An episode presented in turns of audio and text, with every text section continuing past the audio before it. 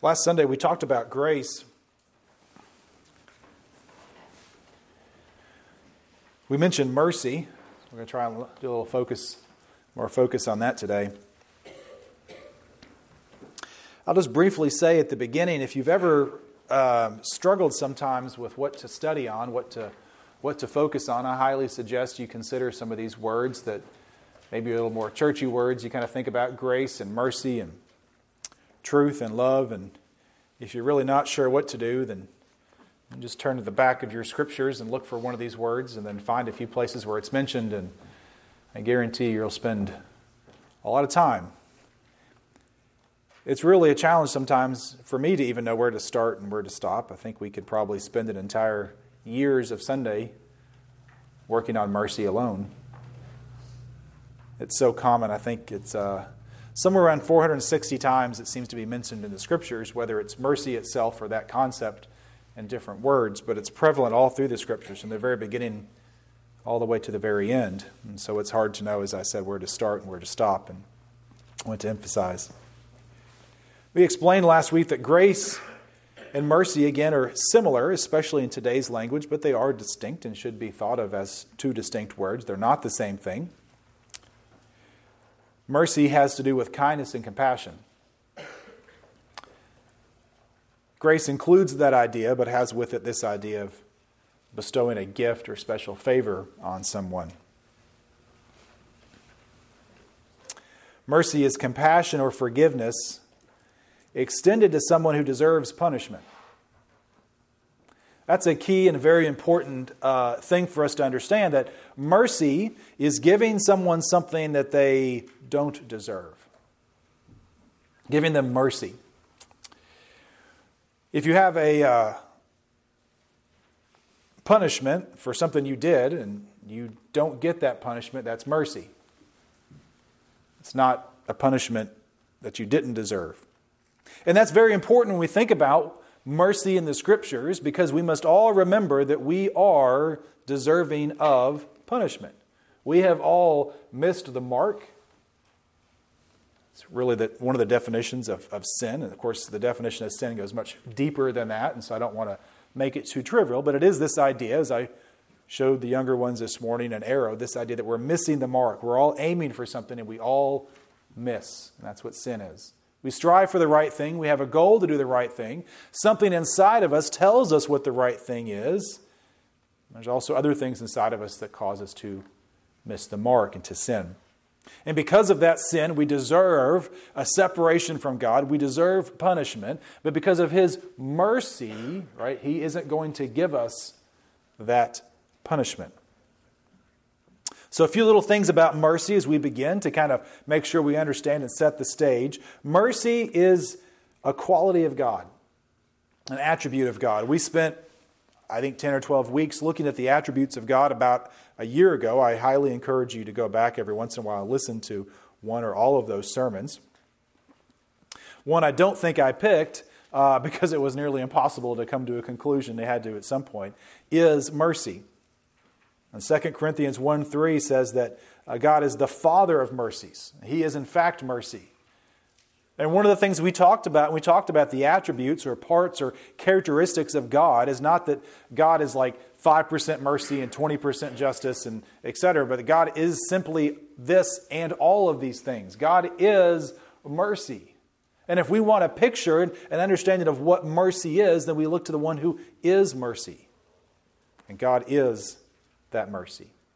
As we said all through Scripture, mercy is associated with the idea of forgiveness, that we're going to be forgiven for something. And mercy is actually preferred above sacrifice. Those who are reading along through the daily audio Bible with us again this year, we're heavy into the part of the Scripture where we see very specific details about how much flour and how it should be moistened and this animal or that animal and these types of sacrifices. But what we know above all that is that is a picture of the requirement of things that have to be done. Without the sacrifice of blood, there is no forgiveness of sin. And we also understand that it is very clear, both in the Old Testament and in the New, that what is preferred above a sacrifice is obedience and mercy. Hosea 6 6 says, For I desired mercy and not sacrifice. And I really thought about going into this great detail of what the mercy seat is. It's described in the tabernacle. This idea that there is uh, the, the Ark of the Covenant that contains the law of God and a few other things. And on top of it, to cover it from the presence of man, is this mercy seat. This idea that there is something, there is mercy that is going to stand in the gap between an almighty, all holy God and the rest of us. And this idea that Jesus Christ would become mercy for us, the propitiation, which is a very old English word that I've preached on before, and there is not a better word to explain that in the New Testament if you want to do a word study on that. This idea that he paid the price for us by demonstrating mercy, by being that thing that separates me from a righteous God. Jesus Christ is mercy. Mercy is also a spiritual gift. Romans 12, 6 through 8 lists some of the, the gifts. It says, Having gifts that differ according to the grace given to us, let us use them. And there, I think in verse 8, it says, The one who does acts of mercy to do it with cheerfulness. And so some of us are more merciful than others because that is something that God has given us to do. And if He's given us the gift of mercy, then we should be merciful and we should do it cheerfully. We should do all the things that God tells us to do cheerfully. Now, just because it is a gift, it doesn't mean that some of us get to have mercy and other of us don't. But simply, some of us have the ability and the resources to give more mercy than others. How many of you know somebody like that? Maybe not just have patience, but has a great, deep sense of mercy. And so, if that is a gift that God has given you, you should certainly, as it says here, do it cheerfully and you should make sure you use that. Mercy also endures forever. Several places this is talked about in Jeremiah and Psalms. Mercy endures forever. And some have translated that word mercy and instead say uh, steadfast love. And that's, again, the idea of mercy that we will be loved continuously despite what we do, and that this lasts forever. God loves us forever. But today I want to look in Ephesians. If you'd like to turn there with me, I'll be there for a few minutes. Ephesians chapter 2. Ephesians chapter 2, I want to read the first eight verses, I believe, and you'll recognize the last verse is one we read last week as well. And within this chapter, you will see again this idea of grace and mercy mixed in, not interchangeably, in there for a specific reason and a specific purpose. So, Ephesians chapter 2. And you, he has quickened. I'll pause there just for a minute. When we talk about quickened, we talk about being made alive. That's what that word means. So in you he has quickened, you who were dead in trespasses and sin, wherein in time past you walked according to the course of this world, according to the prince of the power of the air, the spirit that now works in the children of disobedience, among whom also we all had our uh, conversions in times past, in the lusts of our flesh, fulfilling the desires of the flesh and of the minds and we're by nature the children of wrath, even as others. But God, who, in his ri- who is rich in mercy, for his great love, wherewith he loved us, even when we were dead in sins, has quickened us together with Christ. By grace you are saved. And hath raised us up together, and made us to sit together in heavenly places in Christ Jesus that in the ages to come he might show the exceeding riches of his mercy and his kindness toward us through Jesus Christ. For by grace you are saved through faith, and that not of yourselves, it is the gift of God, not of works, lest any man should boast. I hope at least those last two verses are familiar to you. They're often foundational texts of our faith today. And maybe you didn't realize how this first part of this chapter leads into this concept. So let me go back to the top and look at verses 1 through 3. These are the ones we like to skip because they tell us the truth about who we are. Paul is describing the state of humanity, the state of ourselves, and explaining that we are in an active rebellion against God.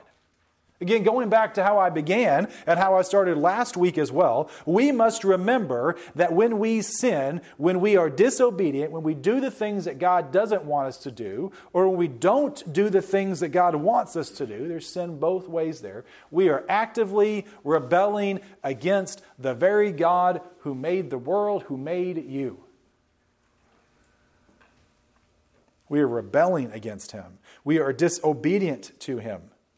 And because of all this, we are dead in our sins. Hopeless, helpless. Can a dead person revive himself? No. It takes something acting on the outside through the inside of a person to bring them back to life, to revive them. We are dead in our trespasses and sins. And what that means is because we were born into sin and because we continue to sin, we are eternally separated from God and we are dead to Him. And we don't even know it sometimes. Living our lives, walking around, thinking we know what's going on, thinking we're making plans about tomorrow and the future. But in reality, we are dead. We are controlled by this sin nature, and we are doomed to be separated from God. And the reality is of all this, the first three verses tell us we deserve God's punishment. And again, this sets up the concept of both grace and mercy. This sets up the, uh, the very essence of the gospel that we are separated from God and we deserve to be separated. We deserve to be punished. But for Jesus Christ, who came and paid my price, his grace and his mercy to pardon me from something I did wrong, I would continue in this state. There's nothing we can do to help ourselves at all. I mentioned this last week. Without the grace of God, without Him uh, sending His Son to die for us, we will die alone because we are alone, because everything that we do is counterproductive to who God is. The very essence of who we are is wrong and sinful. As it says here, the passions and the lusts of our flesh, the desires of our lives, the things that we want to do, even the things that we very much think about, are at opposite and enmity and war with an almighty, all holy, perfect God.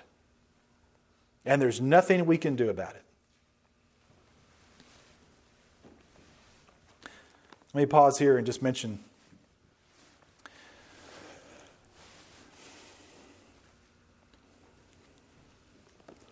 in years past, I think there were lots of fake religions that were obvious.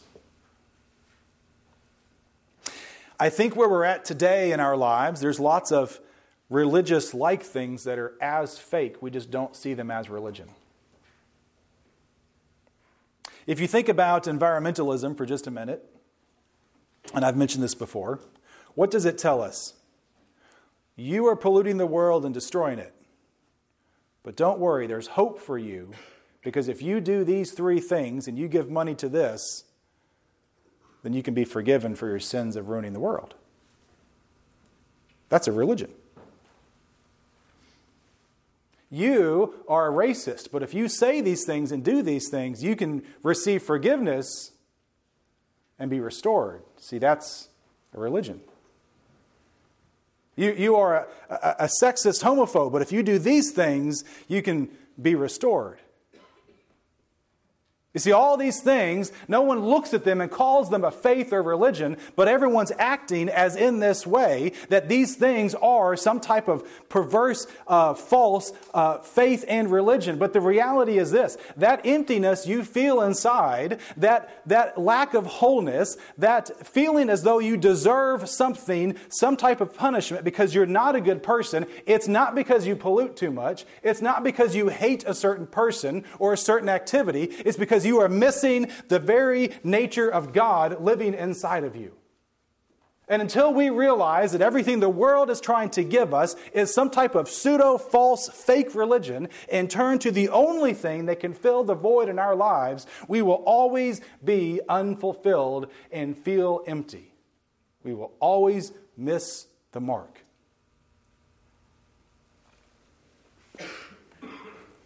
All right, thank you for putting up with that. But I don't feel like we really identify it very often. And I think once we train our minds to think about it this way, we will see it over and over and over again. The next time the thing we're all supposed to agree with comes around. And we see that it's one more time, yet again, our society trying to plug the hole in our hearts that's God. So, going back to where we're at, in times past, we walk according to the course of this world. We did whatever we wanted to. According to the prince and power of the air, we were children of disobedience. We grew up doing things that were wrong. We were sinful, lust of our flesh, fulfilling the desires, doing whatever we wanted to in our mind. And by nature, we're the children of wrath. We did evil things. And if we just simply ended the story there, it would be true but it wouldn't be the gospel, which is good news. Because what we see in verse 4 is the but. It says, But God. In the present state that we are in, but thanks, thank goodness, but God, in His rich mercy, for His great love wherewith He loved us. God didn't have to do this, He chose to do it. God didn't save us because we are good. In His mercy, He forgave us anyway. And when we understand where we stand before God and see the truth behind it, I hope that it will compel us, as I mentioned this morning, to strive after God because He is the one who is rich in mercy. And we see the contrast, don't we? If anything, we are rich in what? In sin. We are rich in lies. We are rich in stealing things. We are rich in insults. We are rich in all manner of sins. But God is rich in what? In rich in mercy and grace and love because that's who He is. He is just. He is all these things. He is the contrast to what we are. And He is the only one who can forgive us in His mercy. He is rich in it. And if we need mercy, who do we go to? The one who has it. The one who has it. But God, who is rich in mercy, for his great love wherewith he loved us, even when we were dead in sins. See, that part ties into the very end. There's nothing we can do to earn this. We're dead. Can't revive myself. I cannot earn salvation. But even though I'm dead, even though I'm rotting in death in sin, He loved me first in any way and has quickened me or made me alive by His grace. See, only God can bring us back from the dead. Only God can truly take that thing that's missing inside of us and fix it for us and fix it permanently so that we know who He is because he is merciful. For by grace you are saved through faith, and that not of yourself, it is the gift of God, not of works, lest any man should boast. Let me read a few more verses. Romans 5 8. But God shows his love for us in that while we were sinners, Christ died for us. Before I deserved it, before I even knew I would need it, Christ died for me. 1 Peter 1 3 Blessed be the God and Father of our Lord Jesus Christ. According to his great mercy, he has caused us to be born again to a living hope through the resurrection of Jesus Christ from the dead. And the beautiful part about this is once he gives us his love and his mercy, it never ends. Lamentations 3:22 says the steadfast love of the Lord never ceases.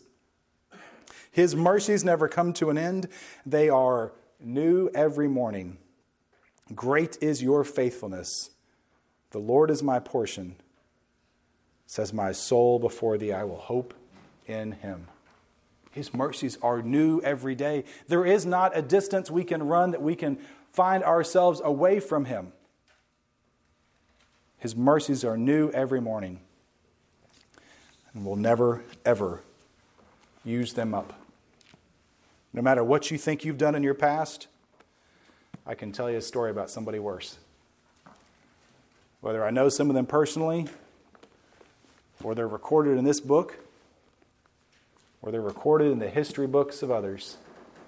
Brothers and sisters, God's mercy we cannot outdo. Now, some of you may be asking, well, how do I obtain this mercy? And maybe you weren't asking, but I'm glad you did. We'll pretend like you did. I want to give you three examples. Whoops, not Mark. Matthew. You can turn with me if you want to. I'll move through these kind of quick. Matthew 9.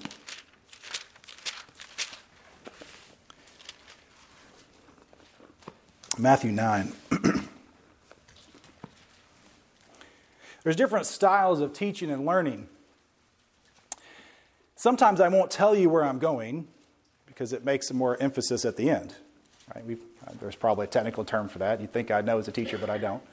So sometimes I lead you along and then demonstrate where you've been going the entire time. Other times, I think it's important to tell you ahead of time where I'm going.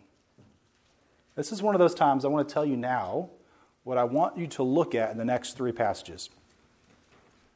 We're going to look at three accounts of one or more people who approach Jesus Christ in the book of Matthew and beg for something, specifically a healing. And when they do that, I want you to catch two very important things. One of which is they beg for mercy. Mercy. And two, they identify who Jesus Christ is. I talked about this recently. I don't remember if it was Sunday night or not, but you'll see this phrase, son of David. A son of David has a very heavy and important connotation. These are people in the Jewish custom and tradition. No one would say son of David unless they were talking about, as in God. So they were identifying Jesus Christ as God, as the Savior. This is more than just a title, more than just a saying, we think you're going to be king someday, so we're going to call you son of David. This is, in fact, calling out and admitting who he is. And in fact, it's this very phrase, son of David, that drove the Pharisees, the religious elites of the time, so crazy that after hearing the crowd call out, they said, we got to kill this guy.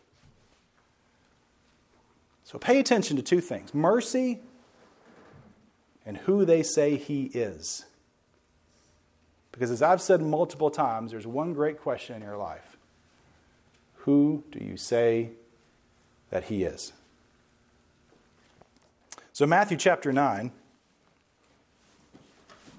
I'll begin with verse 27. Matthew 9 27. And when Jesus departed hence, two blind men following him, crying and saying, Thou son of David, have mercy on us. I'm going to make sure and pause. I know I just said it. I'm going to say it again. Let me, let me give you the Ben Stickle translation. Jesus departed hence, and two blind men followed after him, crying and saying, You are the true Son of God. Have mercy on us. And he was coming to the house. The blind men came unto him. And Jesus said unto them, Believe you that I am able to do this? And they said unto him, Yea, Lord. then he touched their eyes, saying, According to your faith be it to you. And their eyes were opened, and Jesus straightly charged them, See that no man know it. That's a whole other sermon for another day. He told lots of people oftentimes not to share the good news, but we'll do that some other time. But here's what I want us to take away from this. These men recognize that Jesus Christ is the Son of God, and He is the only one who can have mercy and heal them. And they went to Him and begged Him, Lord, have mercy. Lord God, have mercy on me. And He said, Do you believe I can do this? And they said, Yes. Do you believe God can save you? Really? Don't fool yourself. Be honest with yourself because I've heard this from many people over the years. Well, God could never save someone like me. I don't agree with you. And thousands and thousands upon people in history would say they might have felt that way, but it's certainly not true. God can and will save you. God can and will heal you. But you must come to Him believing that He's God and asking for his mercy. Flip a few chapters forward, chapter 15. Chapter 15 and verse 21, we pick up with another story. Then Jesus went hence and departed into the coasts of Tyre and Sidon. And behold, a woman of Canaan came out of the same coast and cried unto him, saying, Have mercy on me Thou son of David, my daughter is grievously vexed with the devil. But he answered her not a word. And the disciples came and besought him, saying, Send her away, for she's crying after us. And he answered and said, I am not sent but to the lost sheep of the house of Israel. Then came she and worshipped him, saying, Lord, help me. But he answered and said, It's not meet to take the children's bread and cast it to the dogs. And she said, True, Lord. Yet the dogs eat of the crumbs which falls, falls under their master's table. And Jesus answered and said unto her, O woman, great is thy faith, be it unto thee even as thou wilt. And her daughter was made whole from that very hour. Now, I preached a whole sermon on this. You can go back and find that one too. So you won't spend a whole lot of time talking about this one. It does sound rather harsh in our current culture and language today. But Jesus is teaching again a very important lesson, and we should not forget that the same things are happening here. This woman ad- identifies that he is God, worships him as God, and begs for mercy for God to do a marvelous thing in her life. And he says to her, O woman, great is thy faith. Be it to thee even as thou wilt. And again, we see the connection with Ephesians. It is by grace through faith. We must believe that God will do the things that He said He will do. That is very, very hard and very easy to say. You must put your faith in Him. You must desire to be healed. You must see Him as who He is, which is the Son of God, and you must beg and ask for Him for mercy to forgive you. And He is faithful and just to do it. Few more chapters. Chapter 20.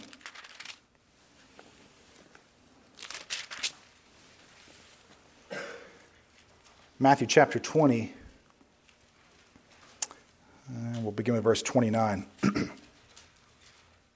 As they departed from Jericho, a great multitude followed him. And behold, two blind men sitting by the wayside. And when they heard that Jesus passed by, cried out, saying, have mercy on us, O Lord, thou son of David. And the multitude rebuked them because they should hold their peace. But they cried the more, saying, Have mercy on us, O Lord, thou son of David. And Jesus stood still and called them, saying, What will you that I should do unto you? And they said unto him, Lord, that our eyes may be opened. And Jesus had compassion on them and he touched their eyes, and immediately they received sight, and they followed him. And just in case you're not familiar with where we're at in this beautiful narrative, the next chapter he begins his descent, or ascent rather, into Jerusalem to be crucified. You would think that Jesus probably had other things in his mind, didn't he? What about all the crowd that was following along him? They didn't need anything, they're just following along. He's getting ready to have his triumphal entry, his last Passover with his disciples, the time that he'll be crucified. But in all the frenetic activity, and all the busyness and all the preparation of Passover, Jesus Christ had time for two strangers on the side of the road who said, Son of David, have mercy on me. When Jesus passes by, he's never, ever too busy, too caught up in everything to see those who were truly repenting and seeking after him.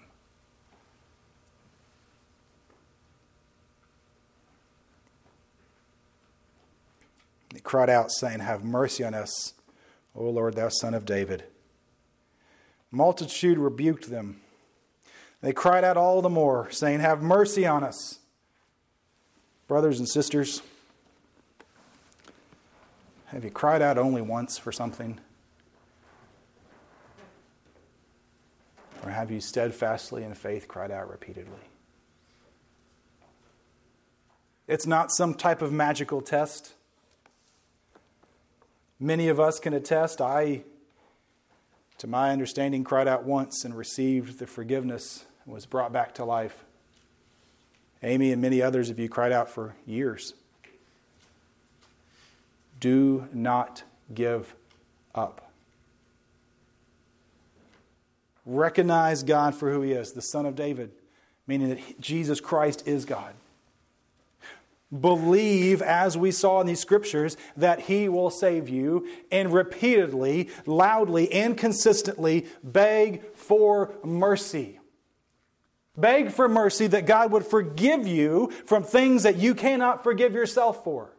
Beg for mercy that you can see the light and feel the warmth of who He is and have the peace that only He can give.